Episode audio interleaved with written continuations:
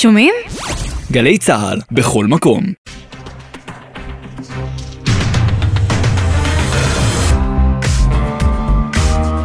ערב טוב לכם, רצועת הביטחון של יום רביעי בשבוע, אנחנו בחליפה המורחבת שלנו, החליפה בת השעה. הערב אנחנו אה, נזכור שלל אה, נושאים, המתיחות בין כווית אה, לאיראן שמאיימת על לבלוב היחסים במפרץ בגלל חילוקי דעות על שדה גז משותף. אנחנו נעסוק כאן בנעשה בגבול ירדן. איך זה שהגבול הארוך הזה הפך להיות קורץ מאוד להברחות נשק ומי הן המדינות והארגונים שעומדים מאחורי תעשיית ההברחות הזו. אנחנו אה, נדבר גם על מחאת שרפת אה, ספרי הקוראן. התופעה הזו מתרחבת באירופה ואנחנו נשאל האם היא דוחקת את הדור הצעיר של הקהילה המוסלמית לפעילות טרור, כמו זו שראינו בזמן המדינה האסלאמית בין השנים 2013 ל-2015. ואנחנו נעסוק, נעסוק גם בשדה גז אחר, שדה הגז המשותף של ישראל וקפריסין, ונשאל את השאלה, האם ישראל צריכה להתפשר בעניין הזה אך ורק על התמלוגים, או להשתמש בשדה הזה גם לצורך מהלכים מדיניים אזוריים. תוכנית עמוסה, מעניינת, אה, מגוונת לפנינו, אני אמיר בר שלום, זו רצועת הביטחון, אנחנו מתחילים. לפני הכל אנחנו אה, פותחים עם ההתבטאות הלא שגרתית הבוקר של שר הביטחון לשעבר אביגדור ליברמן שאמר כאן בגלי צה"ל לספי עובדיה והניר קוזין כי המטרה של סעודיה בחימום היחסים עם ישראל היא להשיג נשק גרעיני בחסות של כור אזרחי למטרות אנרגיה. הכור הזה אמור להיות מסופק לה על ידי ארצות הברית. הנה, כך זה נשמע הבוקר.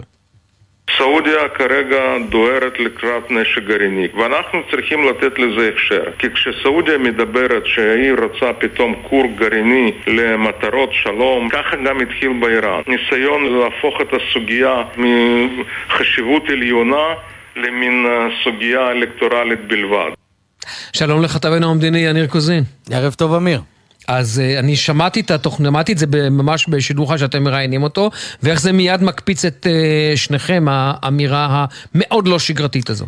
כן, תראה, כי אנחנו נמצאים באיזושהי, אה, באיזושהי תפיסה בכך שכל המהלך הזה שעושה ארצות הברית מול סעודיה, שקודם כל, כידוע לך, זה קודם כל מהלך אמריקאי-סעודי, ויש לו גם את הצלע הישראלית, הוא עניין מבורך, ישראל רוצה את זה, האמריקאים רוצים את זה, הסעודים רוצים את זה, רק צריך לסגור על הפרטים, ונדמה שלא פעם ולא פעמיים אנחנו קצת שוכחים מה המחיר של האירוע. אז אה, מלבד העובדה שהסעודים דורשים מהאמריקנים ברית הגנה צבאית, הם גם דורשים, כפי שאמר חבר הכנסת ליברמן, אה, לפתח תוכנית גרעין אזרחית, תוכנית אנרגטית. מבחינת הסעודים הטענה היא שמצבורי הנפט שלהם ייגמרו מתישהו וצריך להתחיל לחשב מסלול מחדש, ולכן הם צריכים את האנרגיה הגרעינית. אבל זה נכון שהדברים האלה נשמעים גם בישראל, זאת אומרת, הדברים האלה מטרידים גם בתוך ישראל אה, גורמים שמכהנים כיום בתפקיד שחוששים שאולי העניין הזה בסופו של דבר יוביל לכך שסעודיה תיקח את הגרעין הזה ותתקדם הלאה וצריך לחשוב פעמיים. מי, השאלה היא בדיוק מה עמדתו של ראש הממשלה כאן, ואני מניח שבסופו של דבר, כשזה יגיע לשולחנו, הוא ישמע את דעתו, את דעתם. גם של גורמי הביטחון, צבא, אמ"ן, מוסד, המטה לביטחון לאומי. אתה חושב שבעניין הזה, או לפחות לפי מה שאתה מתרשם, נתניהו נוטה כן להסכים בעניין הזה? כי שמענו התבטאות אה, בוא נגיד מאוד מרקה לפני כמה ימים של צחי הנגבי, היועץ לראש המטה לביטחון לאומי, שאומר, עם גרעין אזרחי אולי אפשר לחיות. הוא אמר את זה גם, אגב, אפרופו רעיון שקיימנו איתו לפני כמה חודשים, והוא מנה אה, עוד כמה מדינות מגורענות כאן באזור, פקיסטן ואחרות, שככל שהן כבר קיימות, זה המצב הנוכחי. וזה כששאלנו אותו אם ישראל יכולה לחיות עם גרעין סעודי. כלומר, הוא נתן פה דוגמאות של מדינות אחרות שיש להן גם סוג של גרעין אזרחי, אה, אם זה איחוד האמירויות ואחרות, כך שנדמה לי שהמנגינה, לפחות ממה שאני מבין, יש רצון כאן בישראל לאשר את העניין הזה. כמובן שהאמריקנים אה, פורסים כאן את החסות שלהם וכל הזמן אה, מעדכנים את הישראלים. אנחנו פרסמנו את זה גם בתחילת השבוע, על כך שגורמים מדיניים כאן בישראל שוחחו עם בכירים בבית הלבן, שהסבירו להם בדיוק איפה הדברים עומדים ולאן זה, מתקדמים. כך שנראה לי שבשלב הראשון הישראלים סומכים על האמריקנים שלא ירצו לתת כאן אה, מה שנקרא שריקת פתיחה לאיזשהו מרוץ חימוש בין שתי מעצמות אזוריות. בטוח שאנחנו נשמע גם איפכא מסתברא לדברים הללו, יכול להיות שגם מגורמי הביטחון, אה, כפי שציינת, ראש המוסד ואחרים. כרגע לפחות נראה שישראל מאוד רוצה את הנורמליזציה הזאת עם סעודיה, על אף המחיר שאולי בעתיד יכול להיות מחיר מאוד מאוד כבד, כרגע לא רואים את זה ככה, ובינתיים ממתינים לראות כיצד האמריקאים אה, מתקדמים. יניר קוזין, כתבנו המדיני, תודה. תודה, אמיר.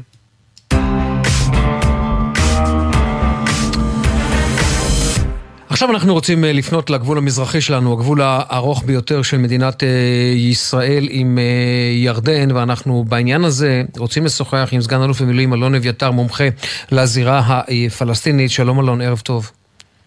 שלום אמיר, וברכות על התוכנית. תודה, תודה. אז אלון, כשאנחנו מביטים היום על הגבול הזה, ואנחנו רואים, ב, בוא נגיד ככה, בחודשים האחרונים, אנחנו רואים אה, פעילות שהיא פעילות קדחתנית של הברחות לאורך הגבול הזה. מה, מישהו ראה והבין שזה בטן רכה של ישראל?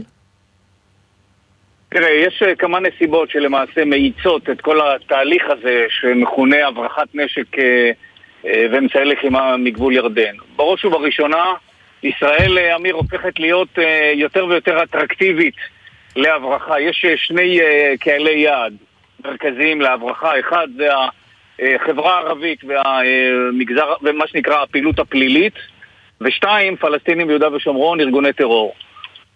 כל מי שסוחר בנשק וכל מי שמבקש נשק, למעשה מפנה את המטרה שלו לעבר גבול ירדן. גם מהסיבה שלמעשה גבול מצרים, שהיה בשעתו אה, מוקד אה, פעיל מאוד להברחת אה, לא רק סמים, אלא גם אמצעי לחימה, נסגר ברבות הזמן, ולמעשה כשסוגרים את הדלת הולכים לחלון, והחלון הזה, גבול ירדן, הפך להיות למעשה תחנת רכבת מאוד מאוד פעילה. בשנים האחרונות אנחנו רואים אגב, אמיר, גרף עלייה בהיקף הניסיונות, גם התפיסות. גבול של כ-300 קילומטר שבחלקו הגדול אה, פרוסה גדר מאוד מאוד פשוטה, גדר טיפשה מה שנקרא, שכל אה, קאטר מצליח לחתוך אה, את הפתח, למעשה זה, זה ספוג. ומשכך, היא הופכת להיות גדר שהיא קלה למעבר בחלק מהאזורים. מי שמכיר גם את הטופוגרפיה, ככל שאתה מצפין לאורך נהר הירדן, באזור הבקעה, בואכה אפילו עמק בית שאן, האזור אה, הופך להיות סבוך הרבה יותר גם לתפיסה, גם לאיתור, גם מבחינת יכולות מודיעיניות והנה לנו אתגר לא פשוט בכלל אה, נוכח העובדה שאנחנו גם שומעים בעת האחרונה שישראל מתכוונת לסגור את הגדר הזו אה, בפרויקט תשתיתי ארוך. כאיש מודיעין, אתה יכול להעריך מי יכול לעמוד מאחורי תעשייה כל כך נרחבת? אתה יודע, בסופו של דבר, כשאנחנו רואים את הקצב, יכול מאוד להיות שאנחנו, אה, אה, מי שעומד מאחורי זה זו מדינה, וכמובן החשוד המיידי, החשודה המיידית היא מיד אה, איראן, והחשוד המיידי זה ארגון חיזבאללה. ללא ספק, תראה, אפשר מבלי uh, לנבור בתוך המידע המודיעיני, אני חושב שבין השיטין וגם uh, במדיה אה, הגלויה אפשר לזהות קצות חוט גם לארגוני טרור, קודם כל בתוך השטחים, ג'יהאד איסלאמי וחמאס עובדים שעות נוספות בעניין הזה וכשאתה מדבר על ארגונים פלסטיניים כאלה, אז אתה מחפש את המקור, והמקור לאלה הוא אה, גם איראן אה, עולה על הפרק, בהחלט אנחנו מכירים מהעבר ניסיונות איראנים להברחה, אה, יש גם אה, כמובן שיתוף פעולה עם אה, ארגונים פרו-פלסטינים וחיזבאללה בדרום לבנון ואנחנו למעשה מדברים על מרחב אחד שלם, אה, גם לבנון, גם ישראל, גם יהודה ושומרון וגם ירדן, אה, ותחבר לכך גם את ה... אה, הייתי אומר, הקבוצות הפליליות של הבדואים מהדרום, מאזור הנגב, וגם מסיני, ואתה מדבר למעשה על מרחב שלם שהסוג הזה של העיסוק, הברחת נשק, בין אם למטרות טרור ובין אם למטרות פליליות, הופך להיות אה, ביזנס מאוד מאוד אה, פורה. אה, והייתי גם מוסיף כאן שישראל ביחד עם ירדן אה, כן, בדיוק הבאת אותי, לש... ענית על השאלה הבאה שלי, של... אנחנו מדברים פה על שחקנים, רק לא דיברנו על ירדן. נכון, אז ירדן היא לא, המבריא, לא הגורם המבריח, אבל כמדינה בוודאי, אבל ירדן אה, מקיימת שיתוף פעולה אסטרטגי וטקטי עם ישראל בתחום הזה של אה, ניסיונות החדרה והברחה, גם של נשק וגם של אה, חוליות טרור מירדן לישראל. אני יכול ככה לזכור ולראות ב-20 השנה האחרונות בהחלט, בהחלט שיתוף פעולה הדוק בינינו לבין הירדנים. גם, גם מבחינת ירדן, אין אינטרס פה להפוך את, ה, את הגבול הזה לאוויר. ולכן אנחנו רואים כאן אה, בהחלט אה, אה, יד משתפת פעולה מבחינתם. בסוף, אמיר, צריך לזכור שאתה יודע כמה תפסת, אתה פחות יודע כמה פספסת.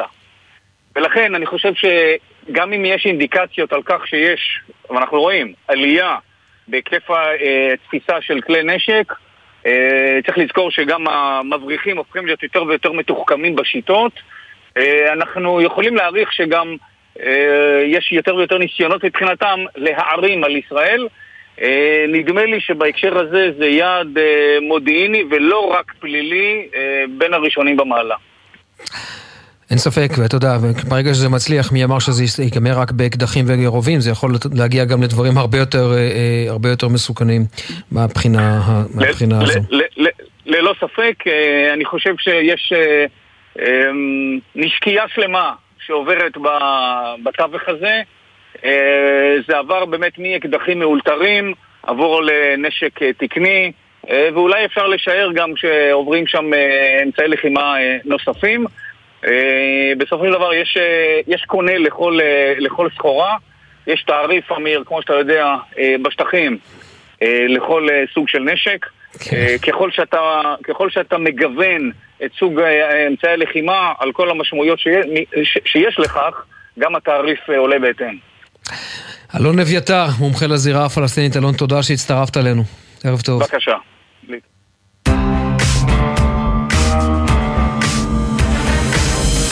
עכשיו אנחנו רוצים לעסוק בתופעה שהולכת ומתרחבת בכל מה שקשור לשריפת ספרי הקוראן באירופה ובמיוחד במדינות סקנדינביה.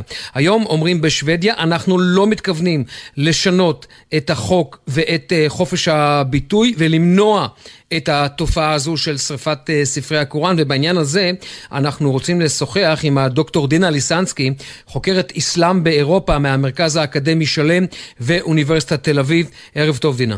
ערב טוב, אמיר. אז אה, קודם כל צריך אה, לומר, התופעה הזו מתפשטת, זה התחיל בשוודיה, זה מתפשט גם לדנמרק, אני רואה גם דיווחים על כוונה לעשות נכון. את זה בנורבגיה. מה, מה למעשה, למה הגל הזה, מה, יש כאן איזושהי תופעה של מה, שנאת, אה, של אנטישמיות, שנאת האסלאם, על מה זה נופל שם? אז זה נורא מעניין, אה, כי לפני שבעצם אה, התחלנו לדבר על האייטם הזה, אה, אולי כדאי לדבר על מי, מי בעצם, מי מתחיל את כל הדבר הזה. ניתן היה לחשוב שכל השרפות האלה של הקוראן וחילול ספרי הקודש, ניתן היה לחשוב שמי שעומד מאחורי זה, אלה כמובן אנשים מהימין הקיצוני בשוודיה או בדנמרק וכולי, ומה שהכי מפתיע בכל הסיפור הזה, זה ששני האנשים הראשונים, או בעצם הבן אדם הראשון, שמגיע ושורף למעשה אה, את הקוראן ביחד עם דגל עיראק מול השגרירות העיראקית בשוודיה, הוא למעשה פליט עיראקי. הפליט העיראקי הזה הוא פליט נוצרי אה, ששונא את מה שעושים בעיראק כרגע, אה, לא רק הממשלה שהיא פרו-איראנית ולא רק בעצם כל אותם אנשים שהתעללו בו עד שהוא בעצם נאלץ להפוך לפליט באירופה, הוא למעשה מביע בצורה כזאת את השנאה שיש לו כלפי האסלאמיסטים. עכשיו, כשאנחנו מדברים על איסלאמיסטים, אנחנו לא מדברים על כלל המוסלמים, וגם הוא לא.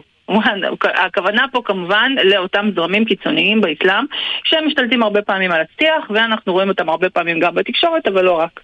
ונכון לעכשיו הוא בעצם הבן אדם הראשון שהצית את ספר הקוראן וניגב את הנעליים שלו כאקט של בעצם בוז ו- ו- וגועל אה, עם דגל עיראק. עכשיו לאחר שהוא עתה הצטרף אליו עוד פליט נוסף מעיראק גם נוצרי שעשה פחות או יותר את אותו הדבר אה, במעמד, באותו מעמד עצמו. לאחר מכן, כמובן שהיו הרבה מאוד גינויים מכל הצדדים, ותכף נתייחס גם לגינויים של מי בעצם גינה. אה, אז לאחר מכן אנחנו פתאום רואים איזושהי התפשטות של התופעה כבר לצד הימין הקיצוני, וזה קורה בעיקר בדנמרק ולא בשוודיה. למעשה, מי שמחלל את הקוראן בדנמרק, שהם הבאים בתור, אלה אנשים מתנועת אה, הימין הקיצוני הדנית, ושם אנחנו לא רואים איזושהי פעילות של פליטים נוצרים שמגיעים ועושים את הדברים האלו, אבל בזמן הזה כבר אה, אנחנו מדברים על איזושהי תופעה שהולכת ומתרחבת. אבל כדאי לזכור שמי שהתחיל את הדבר הזה הם בכלל לא שוודים ולא דנים ולא נורבגים, אלא פליטים עיראקים. זאת אחת הסיבות, אגב, לפחות לעניות דעתי, למה השוודים לא מוכנים אה, לוותר על חופש הביטוי ולומר, רגע, זה משהו שאנחנו... צריך אה, להבין, לא בעניין הזה, דוקטור לסנסקי, הם הולכים עד הסוף. השגריר השוודי לאיראן לא קיבל, זאת אומרת, הוא לא הצליח להגיש כתב האמנה משום שהאיראנים אמרו, נכון. עד שלא תטפלו בזה, אנחנו לא מקבלים אתכם. זאת אומרת, זה מראה נכון, עד כמה השוודים הולכים מזה. רחוק. יותר מזה, העיראקים כרגע מאיימים לגרש את השגריר השוודי ולמעשה נתנו אפשרות לתקוף את השגרירות השוודית בעיראק, והיא אכן הותקפה. אז אנחנו מדברים כרגע על מצב שהוא מבחינה דיפלומטית מאוד קשה לשוודיה, וזו הסיבה למה שוודיה בעצם יוצאת ואומרת אנחנו מגנים את המעשים האלו. עכשיו, חשוב לומר פה שהדברים האלו מתרחשים גם בלי קשר להאם זה שוודיה או דנמרק או נורבגיה. זה מתרחש בהרבה מקומות נוספים וזו לא תופעה חדשה. אני רק אזכיר שלפני כמה שנים הייתה מהומה דווקא מהצד הטורקי על כך שמישהו מישהו נוסף כינה את מוחמד בשם תואר לא נחמד. יותר מזה, אני אזכיר את, אה, את כל האסון של הקריקטורות של מוחמד בדנמרק בזמנו, והקריקטורות האלה שהובילו למעשה אחר כך למגוון של אה, תגובות גם בדמות פיגועים בבירות אירופה. וזה קרה בתקופה של דאעש. אז פה צריך גם לציין את העניין הזה. וכאן בדיוק, דוקטור ליסנסקי, נשאלת השאלה, איך העניין הזה משפיע על הדור הצעיר המוסלמי באירופה. ראינו את ההשפעה שהייתה לזה במהלך השנים שבהן אה, הייתה המדינה האסלאמית. איך זה מתקבל עכשיו? אמ, הפיגועים שהיו בשנות, בשנות ה-13, 14, 15, אלה בעצם פיגועים שנוצרו באמצעות uh, הסתה של דאעש. אנחנו צריכים לקחת את זה בחשבון. גם אם יהיו עכשיו איזה שהם פיגועים או גל, גל כלשהו של פיגועים, צריך לראות מי עומד מאחוריהם. ופה בדיוק אני מגיעה לנקודה לגבי התגובות. מי מגיב פה? אז כן, ראינו גינויים משלל מקומות, משלל מדינות. המדינות העיקריות שמגנות הן עיראק, איראן וכולי, ומצרים אגב, אבל אה, המנהיגים שדיברו הכי הרבה והכי בהרחבה על הנושא וקראו לתגובה אגב, גם תגובה שכוללת פעולות טרור, זו הסתה לא פחות, הם דווקא המנהיגים השיעים. פה אנחנו רואים את האייתולה עלי חמנאי, שהוא בעצם המנהיג העליון אה, של איראן, שבא ואומר, ואני רוצה לצטט אותו פה, תרגום לעברית, כן? חילול הקוראן הקדוש בשוודיה זה אירוע מר, מסוכן וקנוניה נגד האסלאם. והוא אומר, דעתם של כלל המלומדים האסלאמיים בעולם, שהעונש על חילול זה חייב להיות חמור מאוד. כלומר צריך להעניש עכשיו את מי שעשה את זה, במיוחד את המדינות שאפשרו את זה. בדנמרק, אגב, שקלו לאסור על אותן מחאות שכללו שרפות אה, ספרי קודש. אז בדנמרק הנושא הזה עדיין פתוח, כן? אה, חסן נסראללה לא ישב בשקט, אה, והוא כמובן אה, אה, עומד בראש החיזבאללה, ואומר שלבנון חייבת להגיב, ולבנון חייבת לגרש את השגריר השוודי, אה, ולגנות בכל, אה, בעצם בכל צורה שהיא דינה, את הדברים האלו. תקני אותי אם אני טועה, כן. אבל ככה, בין הדברים שלך, תראי, הרי הם אומרים דברים מאוד... מאוד עמומים, בין אם זה נסראללה ובין אם זה בעיראק ובין אם זה באיראן. זה, אלה מסרים שבהחלט ניתן לתרגם אותם לפעילות טרור. כלומר, צריך להעניש. נכון. הם לא אומרים מה, אבל יש כאן מסרים שיכולים אה, אה, להיקלט באירופה כאור ירוק. לטרור. לגמרי, לגמרי, וזה שזה יוצא דווקא מהמנהיגים השיעים זה גם מעניין. נכון להיום הממשלה העיראקית הנוכחית היא גם ממשלה פרו-איראנית ויש לזה גם משמעות. כלומר, גם אם השיעים הם לא אותם שיעים, המסרים פתאום הופכים להיות אותם מסרים, כמו המסרים האיראנים. ואנחנו מדברים פה על הקצנה אה, מאוד מאוד חדה דווקא מהכיוון השיעי של המפה. יש פה משמעויות, נדבר עליהן עוד בהמשך, כי אנחנו לא רואים גינויים כל כך חריפים מצד מדינות סוניות. אומרת, כמובן שיש גינוי, אבל הגינויים הם גינויים דיפלומטיים בעיקר. אנחנו לא שומעים פה הסתה לאלימות, אז אה, זה, זו נקודה שכדאי לקחת בחשבון. עכשיו, אם, ו, ואם אנחנו מדברים כבר על תנועות טרור, אז כמובן שגם מהצד של תנועות טרור כמו דאעש ואל-קאעידה, אנחנו כבר שמענו גינויים. דאעש כרגיל מבטיחים פיגועים, אבל צריך לזכור שדאעש נכון להיום זה גוף יחסית רזה. זה גוף שיש לו אה, למעשה כמה מובלעות קטנות ברחבי העולם, אבל אין לו כרגע יכולות ממשיות להוציא לפועל פיגועים כמו בטקלן, לפחות לא, ב, לא בקונסטלציה שבה זה היה בשנת 2015. לכן כמובן נחכה ונראה מה יהיה אחרי זה, אבל מה שכרגע הכי מפחיד, גם את המנהיגות בשוודיה וגם בדנמרק ובמדינות נוספות, זה התגובה למעשה של האזרחים המוסלמים שבתוך המדינות שלהם. איך הם יגיבו? האם הם יצאו למחאות המוניות?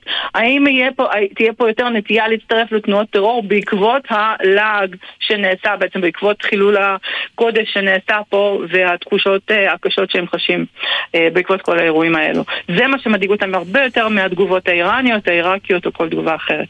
דוקטור דינה ליסנסקי, חוקרת אסלאם באירופה מהמרכז האקדמי שלם ואוניברסיטת תל אביב, תודה רבה לך. תודה רבה. עכשיו 7.24 אה, אנחנו יוצאים להפסקה קצרצרה של תשדירים, מיד אחר כך יהיה איתנו בני סבתי עם כמה עניינים מאוד מאוד מעניינים בזירה האיראנית.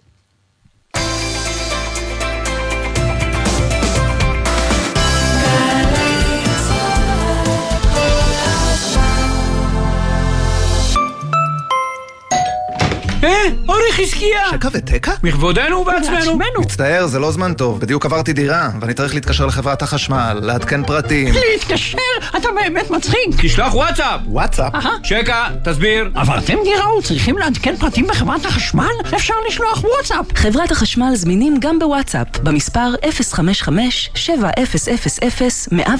תזמורת ירושלים, מזרח ומערב, בניצוח המאסטרו תום כהן, בערב ראשון מסוגו. על במה אחת, לינט, הלני ויטלי, אשתר, אסתרדה, ולרי חמתי, 27 באוגוסט, ירושלים, בריכת הסולטן, במסגרת פסטיבל ירושלים מזרח ומערב. לכרטיסים, קופת תל אביב. חוזרים מחו"ל? ודאו שאין לכם טרול בטרולי. צמחים, פירות, ירקות ודברי עט מחוץ לארץ עלולים לשאת מחלות ולחבל בחקלאות שלנו. חוק הגנת הצומח אוסר להכניס צמחים, פירות, ירקות ודברי עץ ארצה. ודאו שאין לכם טרולים בטרולי ותימנעו מקנסות. משרד החקלאות ופיתוח הכפר. השירותים להגנת הצומח ולביקורת. העיר נתניה וגלי צה"ל חוגגות 60 לזמר והיוצר יוני רואה. יום סבבה, איזה יום יא בבא, מרגריטה. משתתפים מאיה אברהם, קובי פרץ ופבלו רוזנברג. מופע מיוחד במסגרת הפסטיבוקלי. הערב בתשע וחצי, אמפי עיר ימים, ובקרוב בגלי צה"ל. ג'ם, ג'ם, ג'ם, ג'ם, ג'ם, ג'ם, הג'ם, ג'ם, ג'ם, ג'ם, ג'ם, ג'ם, ג'ם. הג'ם של קוטנר. בכל חמישי יואב קוטנר מארח את האומנים הכי מעניינים להופעה חיה באולפן. והשבוע שלמה ידוב ומאיה יוהנה. הג'ם של קוטנר, עכשיו ביוטיוב של גלגלצ. ומחר, בשתיים בצהריים, בשידור בגלי צה"ל. יאה. עכשיו בגלי צה"ל, אמיר בר שלום עם רצועת הביטחון. הבית של החיילים, גלי צה"ל. 7.27, חזרנו עם החלק השני של אה, רצועת הביטחון של יום אה, רביעי. עכשיו אנחנו אומרים שלום וערב טוב לבני סבתי, סגן אלוף במילואים ממקימי דובר צה"ל בפרסית ומומחה לענייני איראן. היי אמיר, ערב טוב לך ולמאזינים.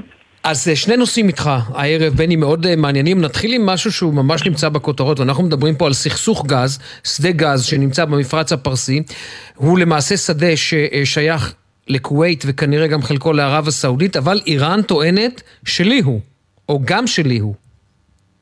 נכון, זה קורה הרבה מאוד במפרץ הפרסי, יש שדות ש... אגב, מאוד דומה למצב שהיה לנו מול לבנון, אה, ואיפה הגבולות אה, הימיים עוברים אה, בשדה הגז שלנו מולם ומול קפריסין. אז באמת גם במפרץ הפרסי יש הרבה מאוד שדות גז כאלה, שכל אחד טוען לבעלות או בעלות חלקית. וככל שאגב מתקרבים לגבולות, אז, אז יש גם שם משולשי גבולות כאלה ש, שכל מדינה טוענת שהבעלות היא שלה.